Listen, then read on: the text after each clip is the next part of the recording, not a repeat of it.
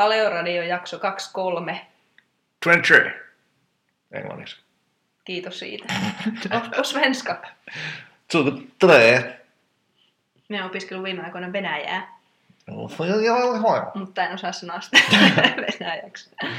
Terve vaan Jaska pitkästä aikaa. No joo, vähän liian pitkästä aikaa kyllä, mutta, mutta pahoittelut siitä kuulijoille, että näitä hienoja läppiä ei ole saanut parin kuukauteen kuulla. Mm, kyllä siellä varmaan on nyt jo korvat vuotaneet verta, kun ei ole meitä kuullut. Mä oon ollut suuren, surupuserossa. Mm, no kyllä siellä jo muutama kysely tuli, että meinaatteko te vielä? Missä viipyy? Mm. Tämmöistä on tämä elämä. Semmoista se välillä on. Täällä ollaan Jaskan uuden seisomapöydän er- edessä. Ai että se on hienoa. Joudun kurkottelemaan tänne korkeuteen puhuakseni. Joo, on muuten todella tyytyväinen tämmöinen väli, välispiikki tästä seisomapöydästä. On tullut pari viikkoa. Ja on ollut kyllä ihan törkeä hyvä. Ehkä semmoisia ei ollut välttämättä semmoista kahta tyyliin, kahta pitkää toimistopäivää vielä, jossa olisi ollut pelkästään koneen ääressä olemista, että sillä ei ole päässyt testaamaan vielä, että miten semmoisessa tilanteessa menee, mutta, mutta tota, vaikka aikaisemminkin oli satulatuoli ja pidin breikkejä aina 25 minsan välein, niin, niin on tämä silti ihan eri maailmasta. Ihan varmasti. Meillä on kanssa töissä, töissä kyllä näin, niin kuin sanoinkin sulle tuossa just, että jos töissä on toimistotöissä, Mm. niin sitten tulee oltua paljon terveellisempi kuin kotona. Mulla ei ole siellä mentyä vaan sohvan nurkkaan läppärillä silleen todella hyvässä ergonomisessa asennossa. Sitten näin. siinä voi viipyä vaikka kolme tuntia. Kyllä, Et sitten se on aina terveellisempi olla töissä tietyllä tavalla just näin. tekemässä homma.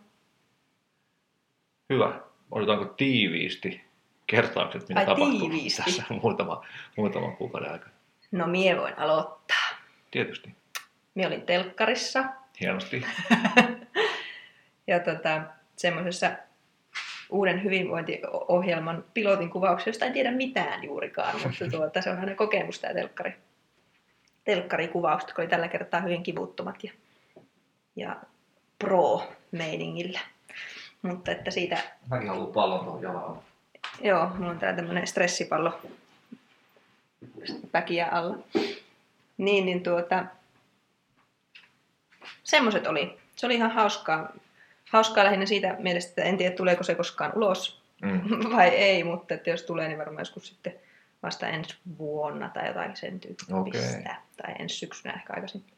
Mutta tuota, se, että se on itselle sillä tavalla mielenkiintoista. Minähän on siis suuri esiintymis, tämmöinen jännittäjä Mm. ollut siis lapsuuden ja nuoruuden ja, nu- nuoruuden ja kaiken. Ja sitten siitä on päästy siihen, että pystyy puhumaan podcastissa ja olemaan telkkarikameroiden eessä, niin on sille aika iso siirtymä, mutta ihan luonnollinen kuitenkin, että ei se hirveästi enää edes jännitä. Ihan sama juttu itsellä, että mä en todellakaan tykännyt jossain vielä lukiossakaan tai, tai jonkun opiskelun alkuaikoina niin tykännyt olla yleisö edessä. Mutta nyt kokee, että oikein niin kuin viihtyy siellä ja haluaa. Ai jaa, ai sä siinä vai? Kyllä, se on ihan, ihan hauska. Joo, sitten tässä välissä on tapahtunut niin paljon kaikkea, että ei edes muista, mutta joo, pari yritysluentoa ainakin ollut. Sekin on tätä kivaa paasaamista ja esiintymistä. Ja sitten Eron makea himosta kurssi oli tuossa vuoden alussa. Oli ja päättyi. Ja, ja hyvät palautteet sai taas kerran. Ja sitten aloitin tuommoisen tuota terveystasapainoryhmän nimellä kulkevan tämmöisen neljän hengen elämäntapavalmennusryhmän tuolla meillä OP-sentterillä. Jossain vaiheessa, olisiko siinä nyt 12 kerrasta viides kerta menossa. Tai jotakin siihen tyyliin, missä käydään siis ihan näitä samoja kuin, kuin tässäkin podcastissa paasataan. Eli unta ja arvintoa ja, ja kaikkia hyvän elämän osa-alueita läpi sitten pienryhmässä. Ja sattui tietysti taas ihan huippuryhmä ryhmä sitten siihen vielä, jotka keskenään sitten siellä vielä pui niitä asioita ja muuta, niin se vielä syventää sitä kaikkea, mitä käydään siellä läpi. Ja se on ollut kyllä tosi, tosi kiva itsellekin, tosi hyvä, kiva uusi valmennustapa. Treeniryhmiähän meillä on ollutkin jo tuolla pitkään itsekin valmentanut, mutta tämä on tämmöinen nyt ei, ei reeniä sisältävä juttu. Semmoinen villasukaatilassa istuskellaan ja aina vähän kynttilöitä ja, ja sitten vähän rentoutusharjoitusta siinä alkuun ja sitten jutellaan. Ja lienee sanonuttakin selvää, että siellä on naisia kaikki osallistujat. Näin se aina menee. Mutta joo, miehiä en olisi ottanutkaan siihen kyllä, ei, ei sillä, että jos puhutaan siellä jostakin kuukautiskierrosta, niin en tiedä, onko naiset kauhean avautuvia silloin välttämättä, jos siellä on joku dude mess, messissä sitten. Miehiä mitenkään dissaamatta tässä nyt, mutta, mutta näin. Joo. Semmoista minulle. Hyvä. Mä voin järjestää sitten miesten vastaavaa. Niin, siellä voitaisiin puhua sitten aamuerektiosta ja muusta, että onko sellaista vai ei. Ja, ja näitä tämmöisiä miehille kiusallisia kysymyksiä. Kyllä. Totta näin. kai voisi järjestää, ei siinä mitään. Mm. Siinä vaan tulokulma on sitten ehkä vähän, mm. vähän erilainen, että miehet aina on niin semmosia, semmosia että tota, se keskustelu ehkä ei ole ihan niin sellaista rönsyilevää ja, ja pitkällistä, vaan se on lähinnä, että kerro mitä teen, niin minä teen sen. Joten mä en tiedä, tarvitsen siihen puolitoista tuntia välttämättä. Se voi olla semmoinen viiden minuutin ohjeistus, jonka jälkeen asiat tapahtuu. Tämmöiselle entiselle ohjeistamispäällikölle se mm. myös on ihan toimiva konsepti. Kyllä, mutta joo, tämmöistä. Hanskikaan ei ole yhtään joutunut kokemaan ohjeistusta tässä vuosien varrella. Vuosia, vuosia ja vuosia. Niistä on ollut joistakin jopa hyötyä. Hienoa. Ja aina me luulen, että me jo osaan. Mutta sitten joka kerta, kun me tuun tänne, niin, niin sit sekin on niin kuin, että miten kaadan vettä lasiin, niin siitäkin tuli tänä aamuna huomautusta, että se piti tehdä eri tavalla kuin minä olen tekemässä. Mä että vitsi, mä luulen, että mä osasin tämän joo. Tässä on kuitenkin neljä vuotta tästä samasta puhuttu. Nyt ihan vähän joutuu puolustamaan, että tästä taisi olla vähän värikkynä tässä No ei, vähän, eikä vähän. Joo, ei se mitään. Aika hyvin lähellä totuutta. Tämä on sitä huumoria. Humor. Mm. Englanniksi. Niin. joo. No, joo. Omasta puolesta tapahtuneita, niin ää, paljon kuukausi verkkovalmennus pyöräytettiin onnistuneesti ja, ja taas ai vaihtokauppa. Useiden, eli siis tässä seisomapöydän ääressä voi aina välillä pitää palloja täällä jalkapohjan alla ja se tuntuu mukavalta, niin, niin Hanski halusin sitten tuon mun pallo, mikä mulla oli käytössä. Totta kai. Piti ottaa vaihto tässä Ruoka on vihreämpää täällä aina Kyllä, toisella. no oliko? No on, se on vähän erilainen täällä, niin, on niin kyllä. karhea. Joo. Niin tuota, karheat pallot. kuukausi oli, oli ja meni ja oli, oli kivaa taas ja, ja useammankin ihmisen hyvinvointiin saatiin merkittävästi vaikutettua, niin se on kyllä, se on kyllä aika kivaa. Mm. Se on kyllä aika kivaa. Ja sitten toivottavasti välillisesti ja ehkä suoraankin vaikutin myös omalta osaltani useampien ihmisten hyvinvointiin, kun oli tuon Personal Trainer Akatemian ravitsemuskoulutus viikonloppu, jossa mulla oli mun vastuulla oli yksi päivä. Yksi päivä ja siitä myös Hanski sulle isot kiitokset, että helpposit sen päivän koostamisessa no. ja sparrailussa. No, kiitos itsellesi vaan. ja tota, oli tosi naista päivä, hyvä porukka siellä, PTA-opiskelijat tai, tai kouluttautujat tai miksi heitä pitäisi sanoa. Ja oli kiva niin kuin keskustelun täyteinen päivä, eli aika vahvasti tämmöisten keissien kautta mentiin ja, ja keskusteltiin sen sijaan, että mä olisin siellä luennonnut kahdeksan tuntia. Ja oli, oli hyvät palautteet myös niin kuin ykkösestä viitoseen skaalalla keskiarvo oli 4,9. Saa olla ihan tyytyväinen, että kaksi nelosta kuulemma tuli, että koetaan saada ne vitosiksi seuraavaa, seuraavalla kerralla. Se on ihan älytä. no, nimenomaan. Joo, ja sitten oli semmoinen Nasta Duunikeikka tuossa jonkun aikaa sitten, oli erään melko tunnetun suomalaisen media-alan ää, yrityksen johtoryhmän strategiapäivillä Saariselällä tuomassa hyvinvointi ja kokonaisvaltainen terveys näkökulmaa sinne, että muutamat, muutamat luennot siellä ja sitten henkot sparrailua. Ja, ja tota, oli siinä nyt sitä pahoinvointipuoltakin tietenkin sitten osittain mukana, kun tuo tuommoisessa lokaatiossa ollaan, niin. mutta se kuului siihen meininkiin. Kyllä. Mutta oli tosi nasta, nasta duunikeikka ja sitten tietty myös oli kiva se, että ehti vähän vapaa-aikaankin siinä pitää, kun he keskustelivat siellä oikeasta asioista, niin mä kävin sitten hiihtämässä tai, Oi, tai lumikenkäilemässä tai muuta se oli, se oli hyvä keikka kyllä.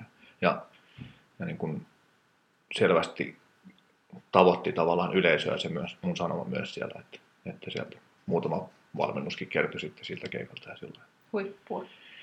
Oikein hyvä. Ja sitten olin Elisa Rainen firman urheilijatiimin tiimipäivässä juttelemassa liikkuvuus- ja lihashuoltoasioista ja tehtiin paljon myös hands-on hommaa, semmoinen kolmen, tunnin, kahden puolen tunnin setti, setti lyhyet, lyhyet teoriat ja sitten paljon tekemistä. Ja tuntui, että saavat siitä hyvin irti. Että oli vähän hengitysjuttuja ja palautumista ja sitten peruskehohuollot ja fikrut verytykset ja, ja semmoiset, että mitä, mitä kannattaa venyttää, miten ja mitä ei kannata venyttää ja niin Mm. edespäin. Et sitä, sitä konseptia itse asiassa ajattelin kehitellä eteenkin päin ja varmaan semmoista yleisösemmaa myös tulossa siitä jossain vaiheessa. Hienoa. Semmoista. Ää, mennäänkö meidän kysymykseen? Mennään vaan. Ja sitten voi olla, että jonkunlaista avautumista tiedossa sitten sen kysymyksen jälkeen, mutta olisi varmaan pitänyt taas nauhoittaa tässä ennen tätä. Niin, meillä Nauho. oli oma podcasti tässä ennen tätä podcastia. Joo, Se oli ehkä Hanskin monologi se podcastin nimeltään, mutta Hanski Angsti, niin. Se on ihan hyvä vähän tuuletella tässä ennen kuin, kyllä.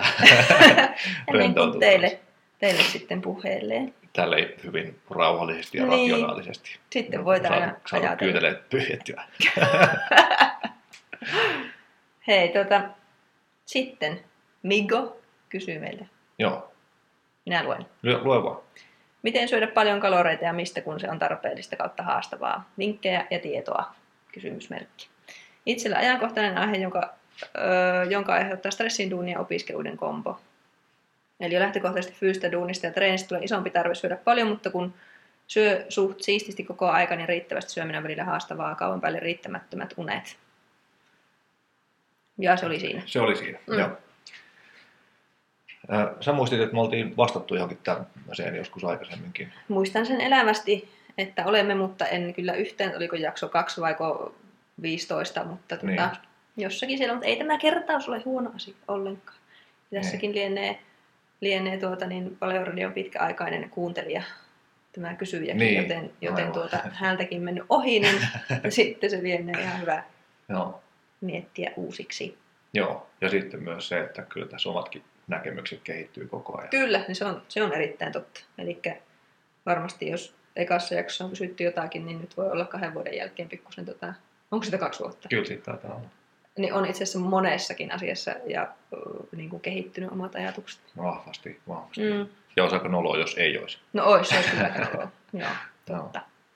Varmaan niin kuin perusasiat tietenkin hyvin pitkälti samanlaisia. Kyllä. Ei kun ne on tullut siihen lopputulokseen, että uni on aivan perseestä ja sillä ei ole mitään merkitystä. Just näin. Niin. Joo. Haluatko ottaa Mikon kysymykseen kantaa? En mä oikeastaan. No niin, mennään seuraavaan. Ei kun tuota, tuota, tuota. Joo, sehän on ajankohtainen aihe oikeastaan kaikille, jotka syö fiksusti ja jotka liikkuu. Että näin. sanoisin näin, myöskin itselle. Mm. Että tuota, niin kuin minä olen sanonutkin jossakin omilla Facebook-sivuilla ja omissa blogikirjoituksissa ja, ja tässäkin podcastissa, niin, niin se, että minkä takia itse esimerkiksi en urheile niin paljon kuin minä oikeasti haluaisin urheilla, niin on sen takia, koska minä en jaksa syödä niin paljon ja se aiheuttaa minulle pahoinvointia sitten se, kun ei palaudu ja Mm. tiedätkö mitä kaikki.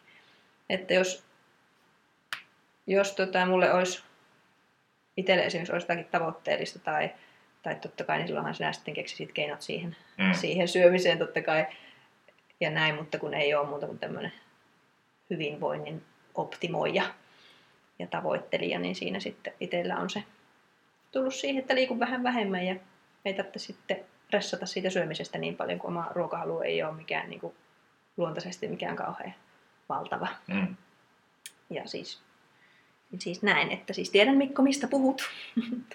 Mutta tuota, se, että varmaan suuri osa siis syö liian vähän siihen reeniin nähden, mitä on. Ja tietysti fyysinen duuni, jos vielä on, niin se on... Ja itselläkään ei ole semmoinen niin kuin rankka, rankka fyysinen duuni, mm. Mutta että kuitenkin on esimerkiksi seisoaltaan saattaa olla koko päivän.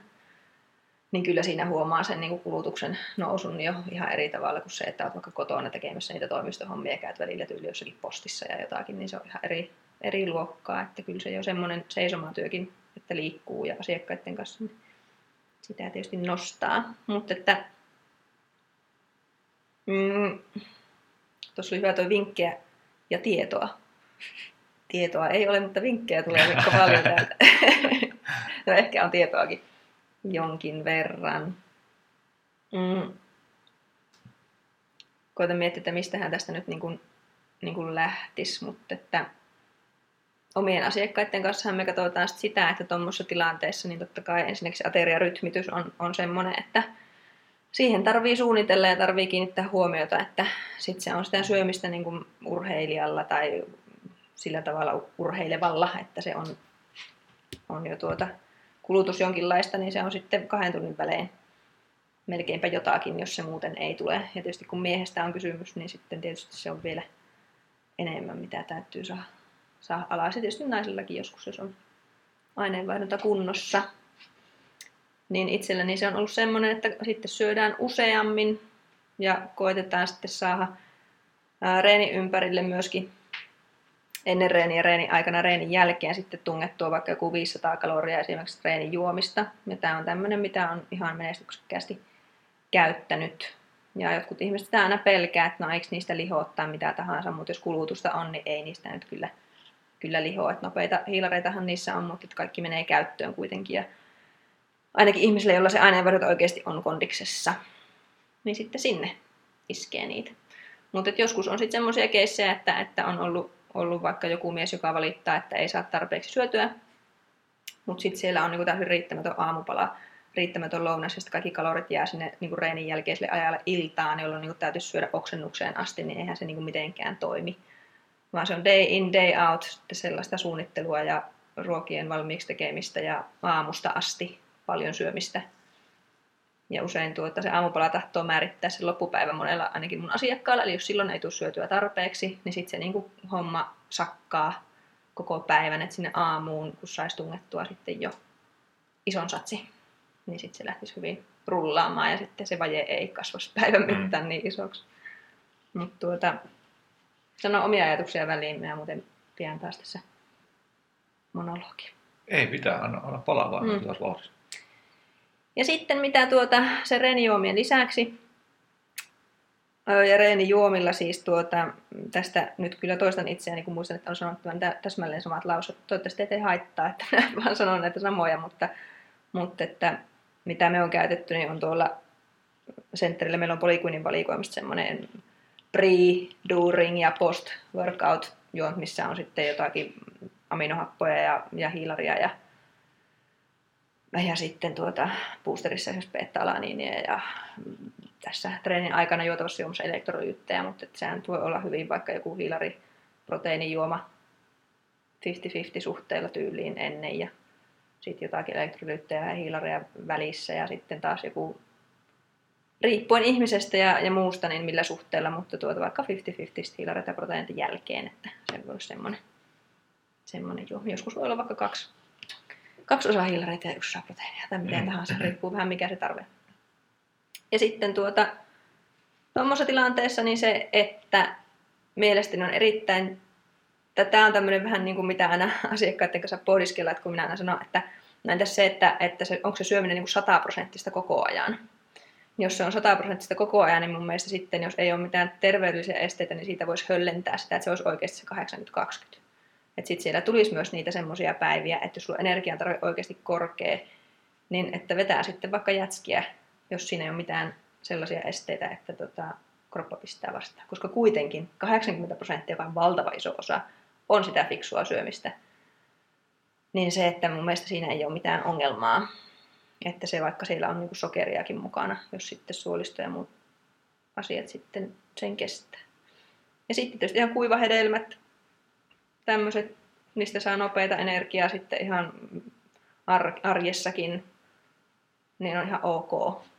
Ja miksi ei niitä sitten käyttäisi edelleen, koska se on kuitenkin bulkki siitä syömisestä on sitten sitä fiksua sapuskaa ja siellä on varmasti kaikki, kaikki niin kun jos syö kasviksia esimerkiksi tarpeeksi, niin siellä on jo kuidun tarve täytetty ja siellä on kasviravinteita tulee tarpeeksi ja proteiinia tulee tarpeeksi fiksuista lähteistä ja, ja hiilarikin on pääosin sieltä, pääosin sieltä jostakin riisistä ja puurosta ja perunasta, niin miksi ei sitten muullakin täydentäisi. Tämmöisillä. Sitten jos totta kai on esimerkiksi semmoista, että, että tota, syö vaikka paljon kuivahedelmiä ja sitten on niin pakki ihan sekaisin, tiedätkö, että, että sieltä varpusparvia vaan lentelee pihalle ja muuta, niin sittenhän pitää tietysti miettiä, että no mikä siinä kokonaisuudessa ei sitten toimi, että onko sitä reeniä kuitenkin liikaa siihen nähden, että jos ei pystykään syömään sitten joistakin syistä johtuen niin paljon, niin sitten tämä just mitä omalla kohdalla niin on pohtinut, niin sittenhän sitä pitää sitten miettiä, jos tämmöisiä esimerkiksi on, mutta eihän näistä kysyjä mitään sen kummemmin maininnut.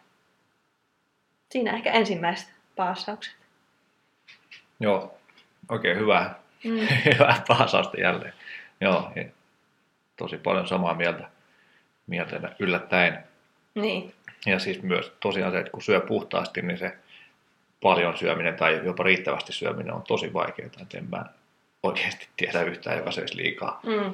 liikaa silloin, kun on, on pääosin, pääosin fiksu syömistä se syöminen. Ja, ja sitten tosiaan se voi olla vähän niin kuin pakkosyömistäkin. Sen sijaan, että syödään silloin, kun on nälkä, niin syödään Totta. silloin, kun kuuluu syödä. Kyllä. tai pitää syödä. Että, että siinä voi joutua tosiaan just ajastamaan ja, ja laittaa, laittaa kännykkään muistuksi, että syö lounas, mm. syö välipala, jos ei se tule muuten tai jos ei nyt taukoja tule muuten sen päivään. Ja tuossa on muuten semmoinen tekijä, siis ei mitenkään kysyjään liittyvä eikä muuta, mutta minkä olen vaan huomannut, niin on just se niin urheilija ja tavallisen ihmisen ero siinä, että kun on urheilija, niin sehän on tietty tavoite. Mm. Ja nehän niin putkiaivoisesti liikkuu kohti sitä goalia, mikä siinä on, niin nehän tekee kaikkensa, että se niin onnistuu. Mm. Ja silloin tapahtuu niin, että jos valmentaja sanoo, että syöminen nyt olisi tärkeää, olipa sulla nälkä tai ei, että me saadaan se täytettyä se sun kalorimäärä, mikä tarvitsisi täyttyä ja se suorituskyky sitten nousisi, niin nehän tekee sen. Mm. Ja pistää onnistumaan, koska sitten niillä on niin kova motivaattori se ikään kuin end goal, eli se suorituskyvyn mm. kasvu. No, tavallisella ihmisellä sitten, tavallisella kuolevaisella, on tässä sitten ehkä monesti hukassa se end goal, mikä se sitten niin kuin on. Se mm. on vaan se oma hyvinvointi. Se ei olekaan niin vahvana semmoinen tietty tietty niin kuin tavoite, mitä kohti ollaan pyrkimässä. Joten minä huomaan sen ja ihan puhun itsestäni tässä kanssa, että sitten se niin kuin motivaatio onkin vähän hukassa sitten esimerkiksi sitten järjestelyjen tekemiseen, että mm. se syöminen olisi mahdollista, koska kyllä se on mm. mahdollista, mutta se vaan vaatii sitten, että sulla on niin kuin, teet ne olosuhteet semmoisiksi, että se on. Plus totta kai urheilijalla on vielä se, että, että sit sulla usein ei ole siihen oheen no urheilijoilla tietysti monesti kyllä on, mutta, mutta että kaiken maailman muita velvollisuuksia, että nehän niin on raivannut sen hommansa sitten pelkästään sitä juttua varten usein, vaikka on niillä usein opiskelut ja hmm. jonkinlaiset työtkin siinä ohessa, mutta että, että siinä on se mentaliteettiero sitten myöskin siitä, että miksi se on mahdollista tai ei ole mahdollista. Mutta jatkan vaan. Joo, ja usein just kun on kovat treenit vaikka tavoitteena, niin treenataan tyyliin semi-pro henkisesti, mutta silti ollaan full on pro päivätöissä tai palkkatöissä. Ja sitten se, että sinne saa ne riittävät tauot ja ehtii syömään ja ehtii pureskelemaan ja ehtii rauhoittumaan siihen syömiseen tai edes ehtii syömään, niin se voi olla haastavaa. Eli se kokonaisuuden suunnittelu ihan siitä päivän aikataulutuksesta lähtien, niin, niin pitää olla hallussa. Ja sitten ehkä yleisesti, tai ainakin semmoinen, mitä, niin, keskittyminen niin energiatiheisiin ruokiin. Että se, että jos on mahdollista syödä porkkanaa vs. bataattia, niin sitten ehkä mieluummin syödään bataattia, koska sieltä tulee enemmän sitä kaloriosastoa ja hiilareita ja näin. Mutta mä koen, että, että ainakin itsellä, vaikka tykkään syödä aika paljon ja syökin tosi paljon, niin, niin silloin kun koittaa oikeasti saada paljon energiaa sisään, että tyylit siellä on paljon valkoista riisiä, paljon perunaa, paljon bataattia, niin sen muun tavallaan vähähiilallisen kasviksen määrä jää helposti pieneksi jolloin sitten ehkä itsellä voisi tulla, tulla tai itse vedänkin monipuolisesti kuituja niin kuin ravintolisänä, jolloin se voisi olla sitten ehkä ihan fiksu lisä, koska välttämättä sieltä kautta sitä ei niin, ihan niin hirveästi tule kuitenkaan. Totta. Ja sitten kuitenkin pyrkisi siihen, että siellä olisi jotain tyyli just marjaa ja jotain vaikka pakastepinaattia, mikä on hienonnettu, mikä tavallaan niin kuin menee sen safkan sekaan ilman, että sitä huomaakaan. Eli et, ettei se toisi välttämättä hirveästi bulkkia siihen, mutta sieltä tulisi kumminkin ravinteita ja kuitua ja energiaa. Tai ei, niin, ravinteita ja kuitua niistä jutuista, mistä energiaa ei saa. Eli, eli semmoinen, se on pieni tasapaino juttu mun mielestä se on. kasvikset vs. kalorit. On, kyllä. Ja sitten tietenkin helppo tapa lisätä kaloreita ruokaa on lisätä rasvaa sinne. Et, et, tota, yksi, yksi yhdessä podcastissa, mitä kuuntelin, no se oli tietenkin puhuu ketosiruokavaliosta, että se ei sillä tähän kuulu tai liity tähän näin, mutta se puhuu kasviksista niin kuin, ää, että kasviksia syödään sen takia, että niiden avulla saa syötyä enemmän rasvaa.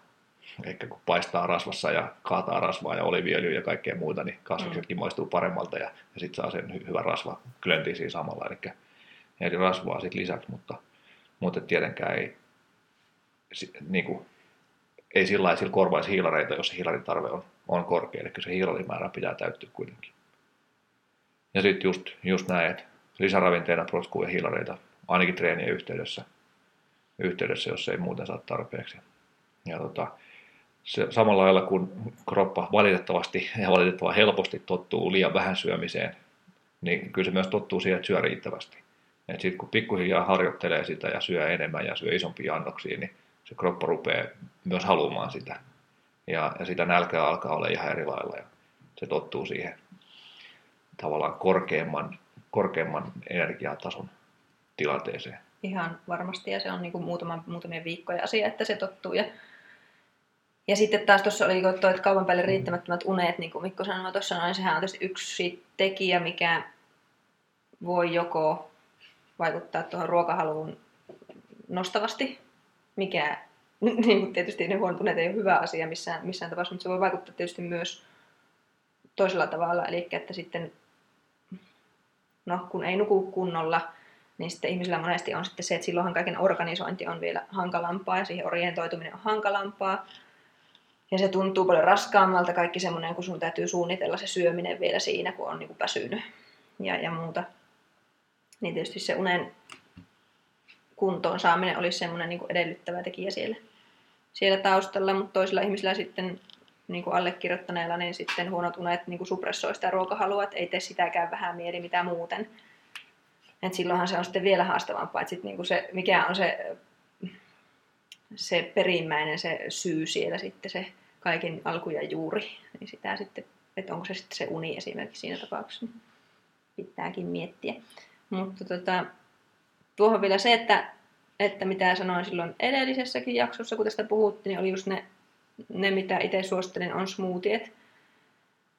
Sitten siihen esimerkiksi että syö niin sen kiinteän aamupalan, missä on ne tietyt jutut, ja sitten siihen päälle höräsee vielä semmoisen smoothien sitten, niin siitä saa jo helposti smoothienkin tungettua 700 kaloria sillä tavalla, että se nyt ei hirveästi missään tunnu, mutta se on jo merkittävä lisäys. Sitten että se on semmoinen jälkkäri sitten mm. Siinä vaiheessa, jos oikeasti energiankulutus on kovaa. Musta ne on tosi hyviä sit siinä, kunhan se ei ole se ainut vaan siellä on pureskeltavia asioita tietysti kanssa. Ja smoothietäkin voi sille vähän jättää semmoiseksi, niin kuin itse jätän aina vähän semmoiseksi, että se ei ole siis, Syötäväksi. Niin, se ei ole semmoinen, se on semmoinen sotku oikeastaan, mm. että se ei ole semmoinen tota,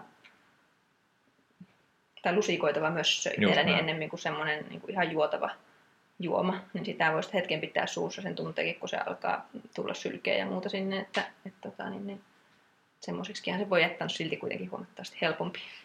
Ne on ollut aika hyviä mun mielestä semmoista ns muskelismuutiet, niin kuin on ollut ihan noissa meidän sentterillä esimerkiksi ja Optimal Performancella aikanaan, kun on ollut näitä verkkovalmennuksiakin, missä on ää, sitten joillekin mies- ja naispuolisilla ihmisillä ollut semmoinen aineenvaihdunta, että jos 5000 kaloria pitäisi saada mm. naisenkin päivittäin, niin kyllä sinä muutama smoothie on vähän niin pakko kyllä. pistää kituusista alas. Kyllä, joo. Joo, tuosta smoothieista tuli mieleen se, että, että ruokavalion vaihtelevuus ja monipuolisuus lisää syömisen määrää. Mm. Eli että käyttää monipuolisesti mausteita ja syö erilaisia ruokia ja erilaisia yhdistelmiä, rasvaa ja, ja muuta sinne, niin myös se ruokahalu säilyy. Totta. Ja sitten se, että sillä samalla aterialla olisi eri ruokalajeja. Eli itselläkin esimerkiksi ää, syön tosi ison annoksen tyyliin, vaikka nyt tänä aamulla syön jotain ää, kasvismuhennosta ja lihapataa.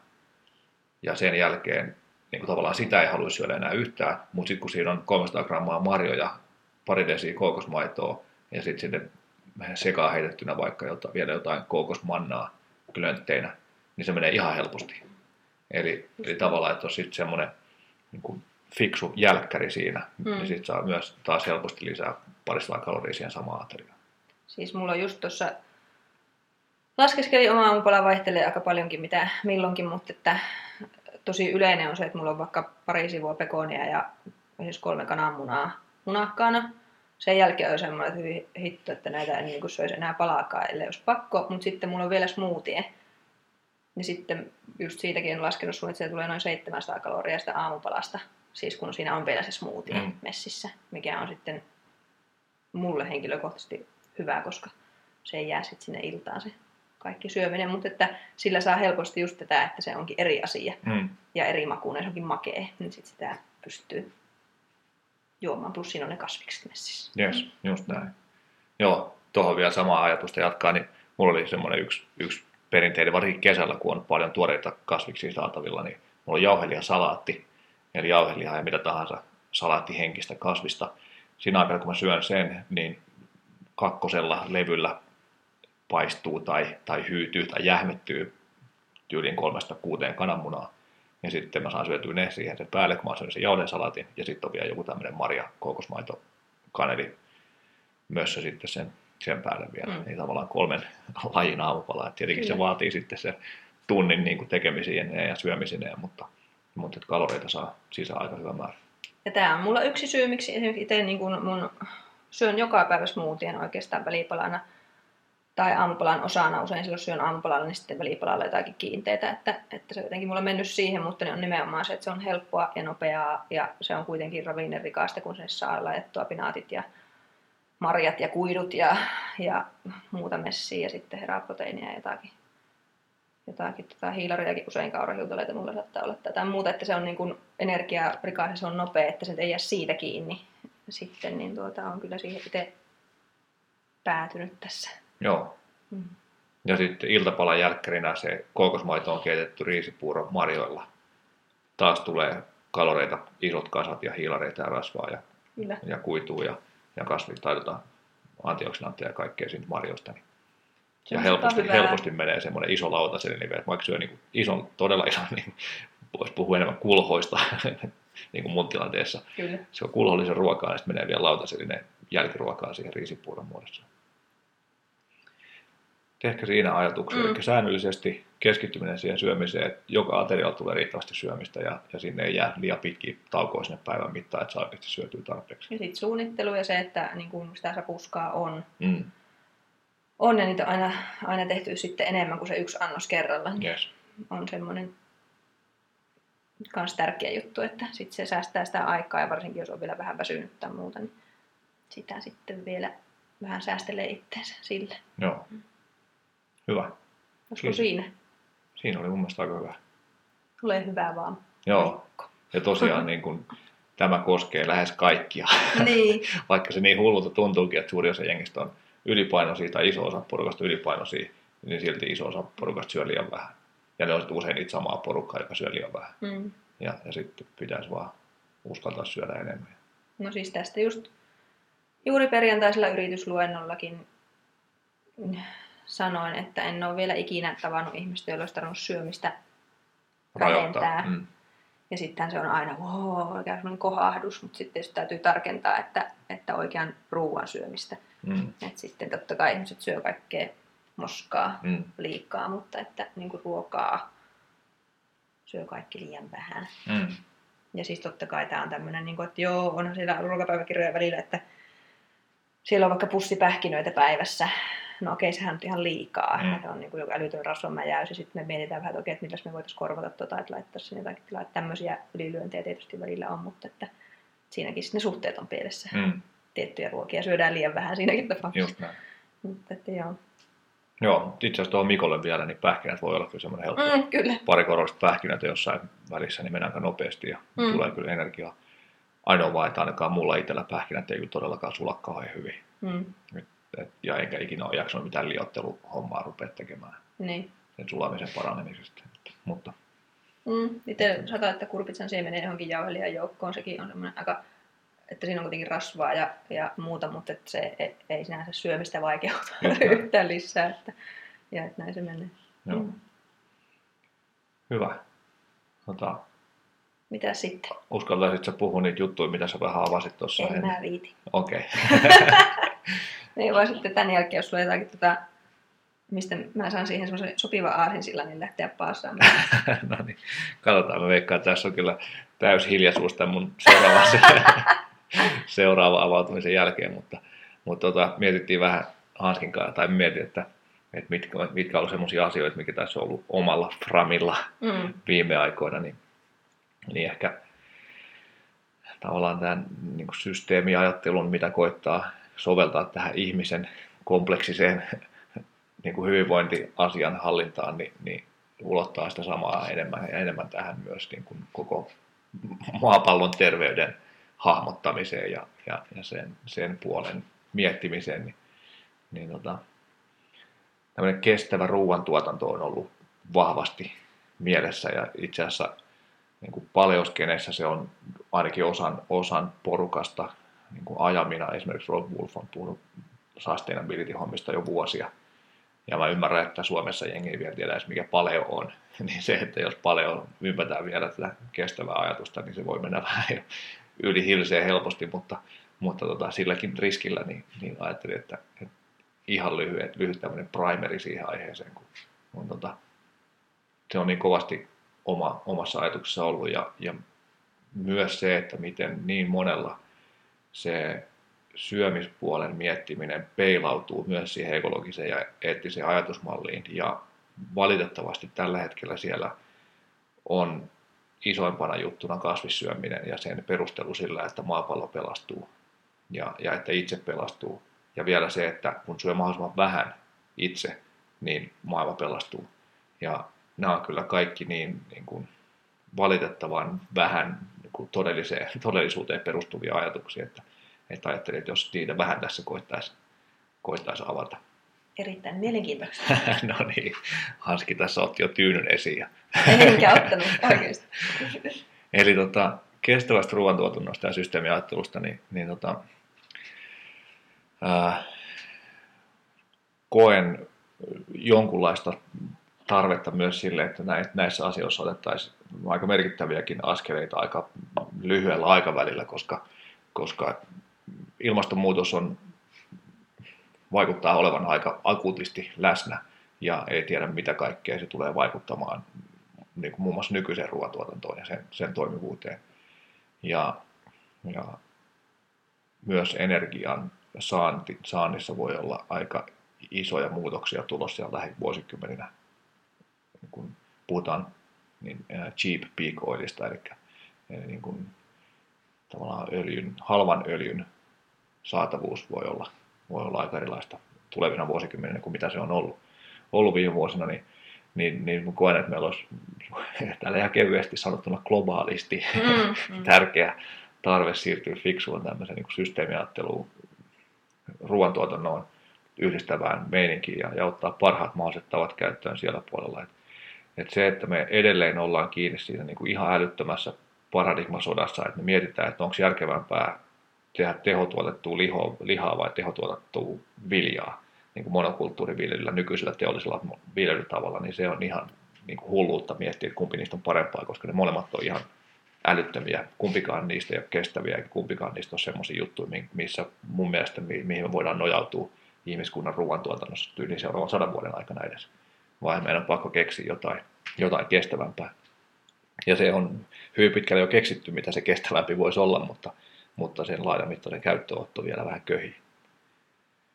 Eli, eli meidän pitäisi päästä tosiaan eroon tästä teollisesta viljelystä ja lihantuotannosta, koska ne, ne perustuu niin monokulttuurin viljelyyn, eli yksivuotisten kasvien viljelyyn kyntämällä ja, ja maata muokkaamalla, joka niin kuin hävittää valtavat määrät ravinteikasta pintamaata, jonkun arvion mukaan kaksi kolmasosaa mennyt jo erosion mukana meriin ja, ja muualle, missä me ei saada sitä käyttöä. Ja samaan aikaan niin kuin, tulee kasvihuonepäästöjä ja hiilidioksidipäästöjä ja metaanipäästöjä ja, ja tota, monenlaisia muita ongelmia, esimerkiksi just lihan tuotannosta, varsinkin tämmöisessä jenkkityyppisessä laajamittaisessa concentrated feeding operations tyyppisessä setissä, jossa, jossa sitten niin kuin valtavat määrät vaikkapa naudan lantaa lojuu jossain, jossain lätä, isoissa lätäköissä ja valuu sieltä sitten vesistöjä pitkin meriin ja niin edes, edespäin. Eli, eli niin kuin ihan, ihan täyttä hulluutta se tapa tuottaa, tuottaa ravintoa, koska se tuhoaa maapalloa isommalla vauhdilla kuin mitä, mitä se tuottaa ruokaa. Ja ja myös se ajatus, että teollinen viljely perustuu tosi isosti fossiilisiin polttoaineisiin. siinä tarvitaan paljon koneita ja niiden työtä, eli maata muokataan monta kertaa kaudessa ja, ja niin koneellisesti ja, ja sitten lannoitteet tehdään vahvasti energiaintensiivisillä prosesseilla. Eli käytetään fossiilisia polttoaineita, tarvitaan torjunta-aineiden levittämistä, niiden valmistamista. Ja, ja kaikki tämä tietenkin edistää sen sijaan, että se torjuisi ilmastonmuutosta. Ja, ja sitten on erittäin altis energia- ja öljyhinnan vaihteluille, joita tosiaan luultavasti on, on tulossa tässä lähivuosikymmeninä. Ja sitten vielä se, että miten ilmastonmuutos vaikuttaa siihen niin kuin ääriilmiöihin, että tulee kuivuuksia ja sateita ja tulvia ja kaikkea muuta, jolloin jos se ei ole varautunut siihen se ruoantuotannon järjestelmä, niin voi olla, että satoja menee, niin kuin sadot menee ympäri maailmaa pieleen jonain vuonna ja sitten on valtavat nälähädät globaalisti.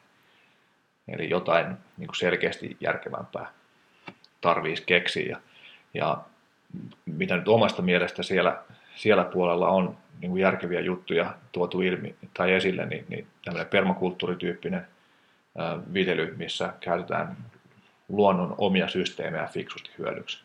Eli se vahvistaa samalla, samalla sitä luontoa ja lisää ravinteita ja lisää viljavaa pintamaata ja, ja niin kuin tyyli yksi, yksi kasvi ruokkii toista kasvia ja, ja se ruokkii taas jotain tai pitää yllä jotain ää, hyönteispeto populaatiota, joka toimii sitten hyönteiston torjujana ja näin edespäin. Eli ravinteet tukee toisiaan ja kiertää siellä systeemissä. Niin, niin joku tämmöinen tosiaan niin oikeita luonnollisia systeemejä hyödyntävä luomuviljely, permakulttuuri, fiksu laiduntaminen, eli se, että et, et yksi syy, minkä takia on musta ihan idioottimaista puhua siitä, että, että maailma pelastuu kasvissyönnillä on se, että meillä ei ole yhtään oikeaa luonnollista ekosysteemiä, missä ei olisi kasvien ja eläinten vuorovaikutusta. Eli kaikkialla, missä on toimivia ekosysteemiä, on myös eläimiä. Ja me voidaan käyttää eläimiä ruuaksi, ne on itse asiassa erittäin hyvä, hyvääkin ruokaa meille, joten olisi ihan hulluutta jättää käyttämättä sitä puolta. Vaikkapa ihan yksinkertaisena esimerkkinä tämmöinen niin järkevä laiduntaminen, niin kuin kier, tavallaan karjalaumojen niin kuin järkevään kiertoon perustuva laiduntaminen niin osoittaa tai vaikuttaa siltä, että se on selkeästi sekä tuottavampaa että maata rakentavampaa kuin semmoinen, että me annetaan kaden olla vaikka yhdessä tietyssä tilassa koko kauden ajan. Jolloin me saadaan tuotettua järkevästi naudanlihaa, samalla rakennetaan ympäristöä, parannetaan maata. Sitten sinne voidaan tuoda sen jälkeen niin samalle pellolle vaikkapa kanoja, kanojen jälkeen sinne voidaan tuoda kalkkunoita, niiden jälkeen sinne voidaan tuoda kaneja ja sitten taas tuoda ne lehmät. Eli samalla kasvatetaan niin monia eläimiä, jotka kaikki parantaa sitä maa, maanlaatua ja käyttää tavallaan toistensa joko jätöksiä tai muita, muita juttuja hyödyksi. Eli eläinten integroiminen tähän fiksuun ruoantuotantoon on niin äärimmäisen tärkeää. Ja, ja siitä on todella paljon hyviä esimerkkejä maailmalla. Et se, niin kuin sen sivuuttaminen niin on, on no, tyhmää, tyhmää mun mielestä, eikä, eikä niin kuin ota huomioon sitä, miten luonnolliset, luonnolliset ekosysteemit ja niin kuin elin, eliöympäristöt toimii, tai eliökokonaisuudet. Ja nykyään puhutaan Amerikassa carbon farming käsitteestä, eli siitä, että viljellään siten, että se lisää maaperän hiilipitoisuutta ja ravinteikkuutta. Eli Suomessakin puhutaan maanviljelystä, niin he voisivat itse asiassa suoraan miettiä, että se on maanviljelyä, eli viljellään sitä maata, mm. joka sitten mahdollistaa sen, että kun on ravinteikas hyvä maa, niin sitten siinä kasvaa ravinteikkaita hyviä, hyviä ruokia myös. Tosiaan toisin kuin tämmöinen jatkuvaan nauraamiseen ja, ja, ja tota, kyntämiseen perustuva, joka tosi vahvasti sitten altistaa sitä maaperäerosiolle ja vapauttaa siihen sitoutuneen hiilen, hiilen ää, ilmakehään ja, ja tappaa kaikki tyylin maa-ampiaiset ja, ja pieneliöt ja muut, jotka siellä maaperässä on. Ja tuossa aikaisemmin puhuttiin siitä teollisen ruoantuotannon niin input-intensiivisyydestä, eli se tarvii paljon fossiilisen polttoaineen käyttöä toimijakseen. Niin tämmöinen, tai ainakin se vähän, mitä mä ymmärrän näistä, mm. näistä järkevämmistä muodoista tuottaa ruokaa, ne tarvii hyvin vähän mitään ulkopuolista inputtia.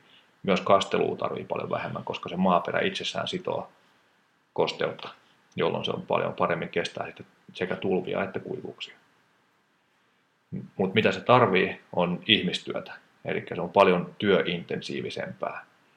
Ja se taas, eikä ehkä voi kuulostaa pahalta, että mistä me saadaan se työvoima, mutta, mutta sitten taas ää, siitä on useampiakin taas niin kuin vaikutusvaltaisten tahojen raportteja siitä, että miten isosti automatisaatio on mullistamassa työntekoa tässä ihan lähivuosikymmeninä.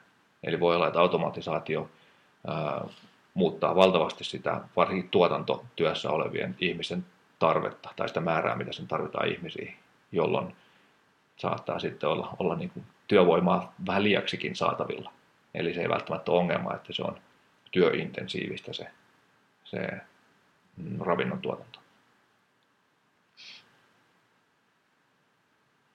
No, ruokaa kumminkin riittää jo nyt kaikille. Eli ää, ainakin Joel Salatinin jonkun viime kerralla tai vähän aikaa sitten kuuntelevan podcastin mukaan, niin Joel, Sal- Joel Salatin sanoi, että, että 50 prosenttia ruoasta heitetään pois tällä hetkellä. Mikä on niin kuin taas kuvastaa tätä nykymaailman hulluutta, missä me eletään, eli sitä ajatusta, että kaikkea on valtavasti saatavilla ja, ja voidaan tuhlailen, tuhlailen painaa menemään täällä. Ja sitten taas toisaalta meidän viljelymaat ei todellakaan missään hirveän optimaalisessa käytössä, eikä meidän viljelyyn soveltuvat maat tai alueet ole mitenkään maksimaalisesti käytössä. Eli, eli sielläkin puolella meillä on niin valtavasti resursseja vielä käyttämättä, joten ruoka ei ole loppumassa, mutta, mutta meidän nykyinen ruoantuotanto on ehkä, ehkä lopettamassa sen, että ne maat muuttuu semmoiseksi, missä ei voida välttämättä sitä ruokaa tuottaa. Muutama esimerkki fiksummasta ruoantuotannosta maailmalta. Stinging Frogs Farm-niminen meistä Pohjois-Kaliforniassa 1,2 hehtaarin kokoinen mikrofarmi, eli todella pieni. Tuottaa 5-7 satoa vuodessa, kun ympäröivät niin normaalia nykyistä tavallaan yleisesti hyväksyttyä viljelymenetelmiä käyttäen tuottaa 1-2 satoa per vuosi. Eli ruoantuotannon määrässä voidaan päästä niin kuin kaksinkertaisiinkin lukemiin tai vielä, vielä korkeampiin lukemiin. liikevaihto on viisi kertaa ympäröivien farmien liikevaihto per pinta-ala. Eli myös tuottavaa hommaa. Eli tekee enemmän ruokaa ja saa enemmän fyrkkaa. Ihme hommaa. Hanski pyristää päätä, miksi tätä ei tehdä enemmän. Niin.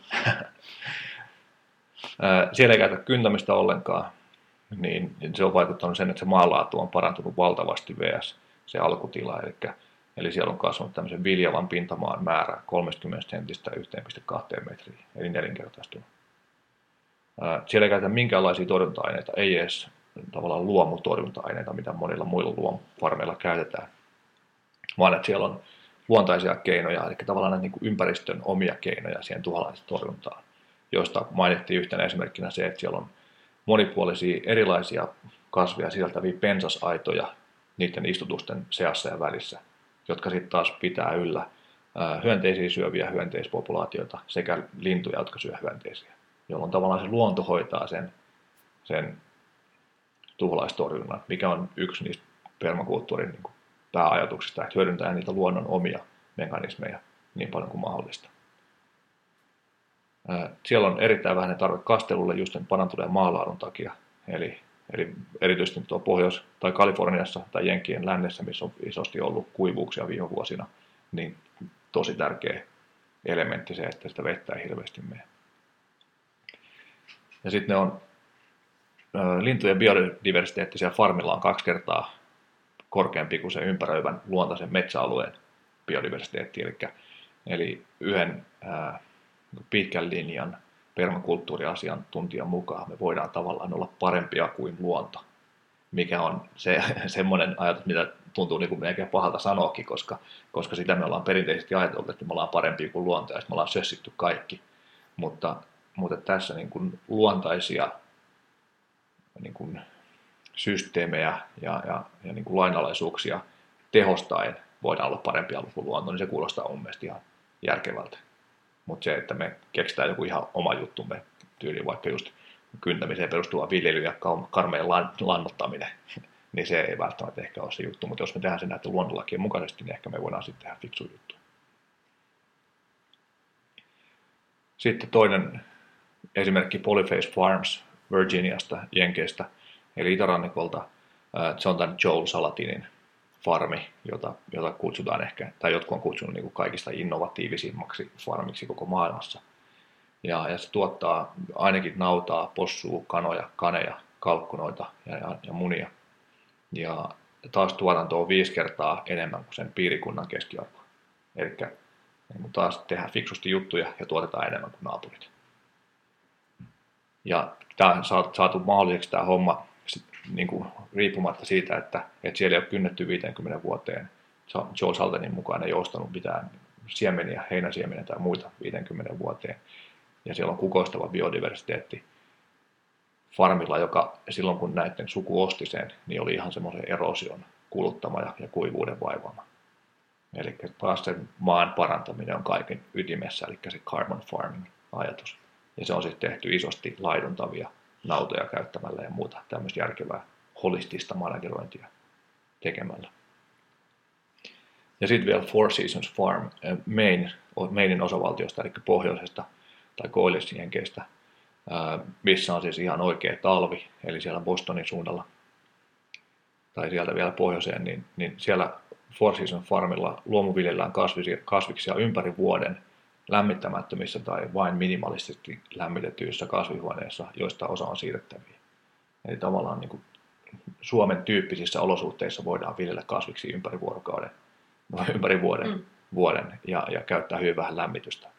Eli keinoja tavallaan on vaikka kuinka paljon. Nyt vaan pitäisi löytää sitä voimaa, millä ne saataisiin otettua käyttöön fiksummin ja laajallisemmin. Eli niin kun, niin ja sitten tosiaan jos mietitään vielä sitä, että mitä kaikkea voitaisiin tehdä kaupungissa tai kaupungin tavallaan urbaaneilla alueilla voitaisiin viljellä valtavasti. Kaikki pihat, katot, parvekkeet, sisäpihat voidaan ottaa käyttöön. Sinne voidaan integroida fiksusti eläinten, pieneläinten pitämistä, että on ne sitten kaneja tai, tai kanoja tai muita. Että jos katsoo vaikka stadi, että miten tuo sitikanipopulaatio on räjähtänyt käsiin, niin niitä me voitaisiin viljellä fiksusti vaikka, tai viljellä, mutta siis kasvattaa jossain takapihoilla työn tyyliin. Ja siitä olisi hyötyä sille maalle ja siitä olisi hyötyä ihmisille ja saataisiin ruokaa ja näin edespäin. Eli kaikki voittaisi. Eli, eli tosiaan ratkaisuja riittää, riittää kyllä, että nyt vaan pitää saada otettua käyttöön. Ja, ja, ja tosiaan toivoisin, että tämä niin kuin, valitettavasti ihan niin kuin, tavallaan tutkimus niin kuin instansseja myöten vallalla oleva vastakkainasettelu eläinten ja, ja viljantuotannon välillä voitaisiin kääntää johonkin niin kuin oikeasti merkityksellisempää keskusteluun siitä, että mitä me tehdään fiksuja juttuja systeemitasolla ja, ja tämmöisiä luonnollisia prosesseja hyödyntää ja, ja vaalien. Missä se oli just jossakin Turussa, kun ne lahjoitti mullat ja maat ja välineet, että saisi viljellä omat kasviksensa. Nyt oli just joku Yle Uutinen. Okay. Uutinen tuota, mutta siinä on just se, että kuka viittii tehdä sitä, kun sen saa kaupastakin sen kasviksen, että sen takia varmaan just tuo automatisaatio ja se, että mihinkä se teknologia on menossa sitten tuommoisessa fiksussa jutussa, niin on sitten se niin kuin laaja-alaisempi vaihtoehto ehkäpä. Niin, mm. kyllä. Ihmisillä on niin kiire, kiire että tota, se, että hiljentys jonnekin kasvimaan ääreen kuoputtaa, niin on aika, sanotaan kuitenkin aika marginaalinen vaihtoehto, jos miettii niin kuin isolla skaalalla niitä asioita. Just näin. Mm. Sen takia se onkin se niin kuin, ä, ammatikseen ruokaa tuottavien tahojen homma se, että kyllä, jos mä olisin farmari ja mulla olisi esimerkkejä siitä, että jengi tuottaa 5-7 kertaa enemmän kuin naapurit käyttämällä niin kuin järkeviä tai, tai parempia tapoja tuottaa sitä ruokaa ja, ja samalla ne on niin kuin luonnon mullistuksia paremmin kestäviä juttuja, niin, niin kyllä mua kiinnostaisi varmaankin kuunnella sitä, että mikä se voisi olla se mahis. Erityisesti tosiaan just oli tämä joku iso traktorimielenosoitus osoitus liittyy kai johonkin maataloustukien leikkaamiseen, niin, niin mä veikkaan, että tuet ei ainakaan ole lisääntymässä jatkossa. Mm. EU-tuet ei varmaankaan ole lisääntymässä, jos meillä on koko EU-takaa enää, enää tulevien vuosikymmenien jälkeen, niin, niin tota, sieltä, sieltä mä uskon, että se iso, iso driveri tulee. Ja sitten ne, jotka haluaa viljellä himassa, niin viljelee himassa. Ja toisaalta voi olla myös, että se on, saattaa tulla pakon edessäkin jossain vaiheessa. Että muistan niin, Pakko on vuoden. varmaan se, niin, se aikamoinen driveri. Niin. Tässä asiassa sitten kuitenkin. Että... Tuli mieleen joku joku, olisiko ollut vain, että mä tyyliin luin jonkun otsikon, tästä voi olla aikaakin, mutta, mutta et, että Venäjällä jotain, että pakko viljellä omat kasvikset, kun kaupasta ostaminen on niin kallista. Mm. Että, että se voi olla, että sitten, jos ei muuta, niin sitten sen kautta, mutta tietenkin toivoisi, että ei hirveän pakon kautta tarvitsisi mennä tähän, koska, koska kiirettä on jo nyt mun näkemyksen mukaan tässä homman järkevöittämisessä. Sehän oli mielenkiintoista. no hyvä. Mm. hyvä. Ja Eikä jollain men... lailla jopa toivoa herättävää, No hyvä. jos sitä osaa sillä tavalla ajatella. Niin, Mm. niin, kyllä se mun mielestä sillä. Siitä kannattaa lähteä kyllä. Mm. Joo. Joo, eikä mennyt tunti tällä kertaa niin kuin viimeksi näistä aiheista Niin, hyvä. hyvä. Se oli hieno, hieno tiivistys asiasta. Hyvä, kiitti. Mä laitan noin linkit tuon show notesihin, mitä tuossa, tai noin, muutamasta noista es- esimerkkeistä, niin jos haluaa tutustua, niin voit käydä tutustumassa. Mahtavaa. Joo. Aletaan tulla taas tunti, tunti kohta täyteen. Herra isä. Selvisit sun avautumistarpeesta Joo, ehkä tässä. joo, jo. selvisin. Mä en, en enää toista tuommoista samanlaista tee kuin sinä tästä omasta aiheesta. Niin, mutta ehkäpä myöhemmin. Ehkäpä sitten. myöhemmin, joo. Mutta joo, sitten lopuksi Tärkeä tiedotusasia. tiedotusasia.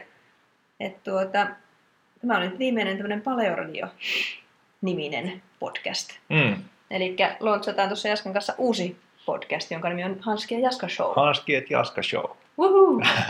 Ja tuota, tässä olisi nyt ö, pari viikon päästä, missä me eletään nyt huhtikuun alussa.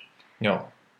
Tarkoitus sitten nauhoitella, nauhoitella uutta jaksoa, mutta että semmoinen konsepti sitten jatkossa, että meillä olisi vieraita vähän eri terveyden hyvinvoinnin osa-alueilta ja vähän mistä mitä itseämme kiinnostaa Mm.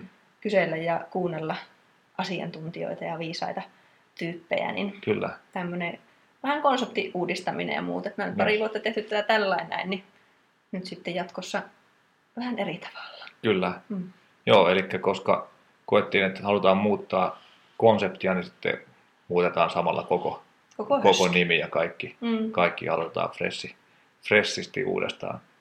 Uudestaan. Eli tota, ainakin tässä vaiheessa nyt on lupautuneet vieraiksi tietokirjailija, kiropraktikko, stressispesialisti, kivunhallinnan erikoismies Christian Ekström ja Johannes Hatsolo-Hattunen, joka on tuolta Training for Warriorsista tuttu ja, ja, ja breakdancein maailmanmestari ja Saifa-nimisen tanssi, tanssikeskuksen sällejä ja, ja hyvin monipuolinen niin kuin sarjayrittäjä ja, ja li, ihmisen liikunnan, liikkumisen niin, tai niin, kuin, niin, monipuolisen liikkumisen erikoismies. Et, et Johanneksen kanssa tulee varmasti mielenkiintoiset keskustelut myös, myös tota, ehkä myös niin kuin business-puolelta Joo, Voi olla, kyllä. jutellaan kanssa. Eli, eli tota, tämmöistä ajatusta, ajatusta tulossa. Ää, ensimmäinen jakso, jossa siis ollaan tällä hetkellä niin kuin vaan me kahdestaan, mutta, mutta vähän niin kuin esitellään, esitellään tätä uutta hommaa, niin, niin näillä näkymin tulossa jakso ää, viikolla 17 Yes. ulos. Ja, ja pannaan näistä kaikista linkit ja Facebook-sivut ja kaikki muut, mihin saa mennä sitten mielellään laikkailemaan ja, ja meitä kuunnella jatkossakin siellä. Kyllä laikat tekee meistä. ja tota, ää, ei ole nyt tietenkään ihan täysin kiveen löyty tämä konsepti, mutta ajatuksena oli se, että meillä olisi myös niin kuin omia avautumisjaksoja, että pääsette Mm. varmaan kuuntelemaan myös meidän omia avautumisia siellä, siellä väleissä, väleissä sitten, eli, eli ei välttämättä joka jaksossa ole ulkopuolista vierasta. Mutta, Kyllä. mutta tota, katsotaan vielä sitä, että varmaan jos, jos porukat kysymyksiä tulee, niin ehkä voidaan semmoisiakin vastailla tai ottaa niin tiettyjä teemajaksoja tai muuten avautua niistä aiheista, mitä meillä on. Mut tässä on just mielenkiintoista se, kun on vuosien saatossa se oma, oma verkostokin on kasvanut ja sitten on niin mielenkiintoisia tyyppejä Mm. ja sitten haluaa itsekin niinku kuunnella näitä sika, sikaviisaita ihmisiä Just sitten näin. tässä, niin se on hauska ja hieno asia, että sitten saahan tässä toteuttaa meidän podcastissa sitten sellaista ja tekin opitte sitten taas uusiltakin ihmisiltä uusia näkökulmia Just näin. sitten ja näin, niin meidän välityksellä. Joo, Tällä mennään. Olen hyvin innoissani. Joo, Tästä tulee joo. tosi hyvä juttu. kyllä, tästä tulee kyllä tosi hieno. juttu. Mm. Joo, hieno juttu ollut paljon radiokin, kiitos. Kyllä. Kiitos kyllä isosti kuunteluista ja kysymyksistä ja messissäolosta ja, ja, ja niin kuin, siitä, että aina olette jaksaneet kysellä, että koska seuraava jakso tulee ja Niinpä. niin edespäin. Että on ollut kyllä todella, todella nastaa ja kiitos Hanski myös sulle Kiitos, tästä hommasta. Tämä on ollut kyllä- 23 Joo, jaksosta. kyllä, hienosti olet jaksanut, jaksanut näitä mun avautumisia. Nyt se lähtee sieltä. kaikki alusta. Jaksosta yksi. Oh no. Voitaisiko laittaa, laitaanko jakso 67 siihen Laitetaan ekaksi? jo 101. Joo. Hyvä, mutta semmoista lisää, pannaan linkit kehiin ja, ja huudellaan tästä internetissä sitten lisempää. Yes.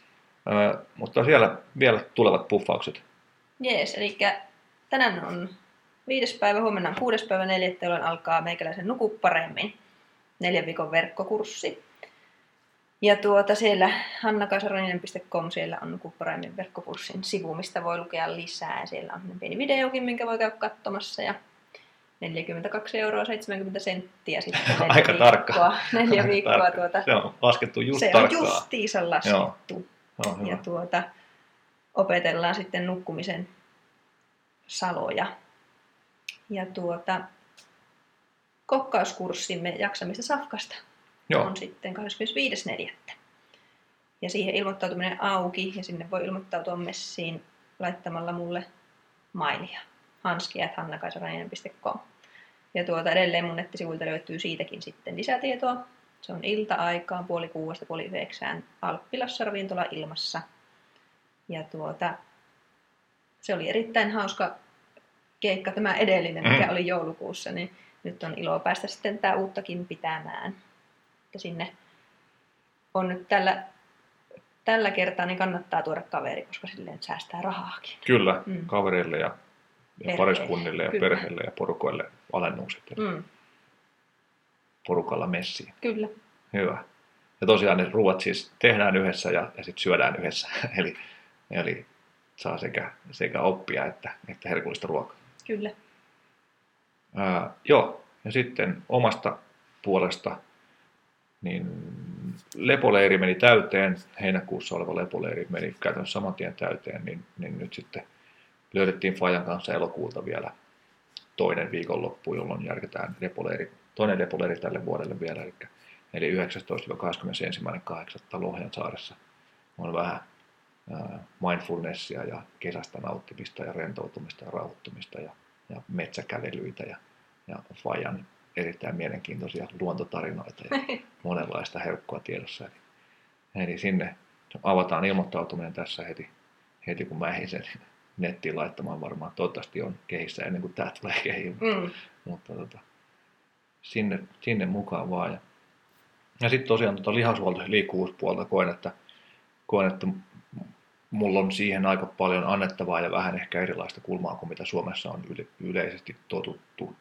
Totuttu mun esim, erityisesti näitä niin PR- Postural Restoration Instituutin, eli PR-juttujen juttujen kautta ja, ja hengittelyhommia ja semmoisten kautta, niin, niin kamppailuurheilijan lihashuolto ja liikkuvuus semma on tässä työn alla, että katsotaan, mihin, saadaanko sitä tälle keväälle vielä ja mihin, mihin saadaan, mutta, mutta tota, siitäkin lisää tietoa sitten, kun tietoa on jaettavaksi. Mm. Mm. Ja on monenlaista muutakin projektia ja kursseja ja valmennusta on suunnitteilla, mutta, mutta tota, mm. pitäisi ehtiä pitää se eka, Niin. eka kehittämään ja myymään ja markkinoimaan, mutta, mutta huudellaan niistä sitten, kun niistä huudeltavaa on. Niin, sitten Hanski ja Esko voit huudella Mm. niistä lisää. Just näin. Mm. Hyvä. Tässä me oltais taas nyt sitten. Joo. Eli tota, nyt jotenkin tähän sitten tunteikkaat jäähyväiset Paleoradion osalta. No ei vaan, me jatketaan vielä tässä kuitenkin niin tuota, tällä Joo. samalla, samalla viisastelulla. Samat sitten. naamat ja samat äänet, Niin. nimi vaan vaihtuu. Niin, ja tuota, välillä onneksi uusiakin ääniä, mutta Just näin. viisastelemassa meidän kanssa. Hyvä. Sora-äänet edelleen vähissä. Niin, Hienoa. Kiitos parista vuodesta ja Kiitos. jatketaan uusissa meiningeissä Hanski Jaskasovun puolella. kuullaan. Moi moi! Moikka!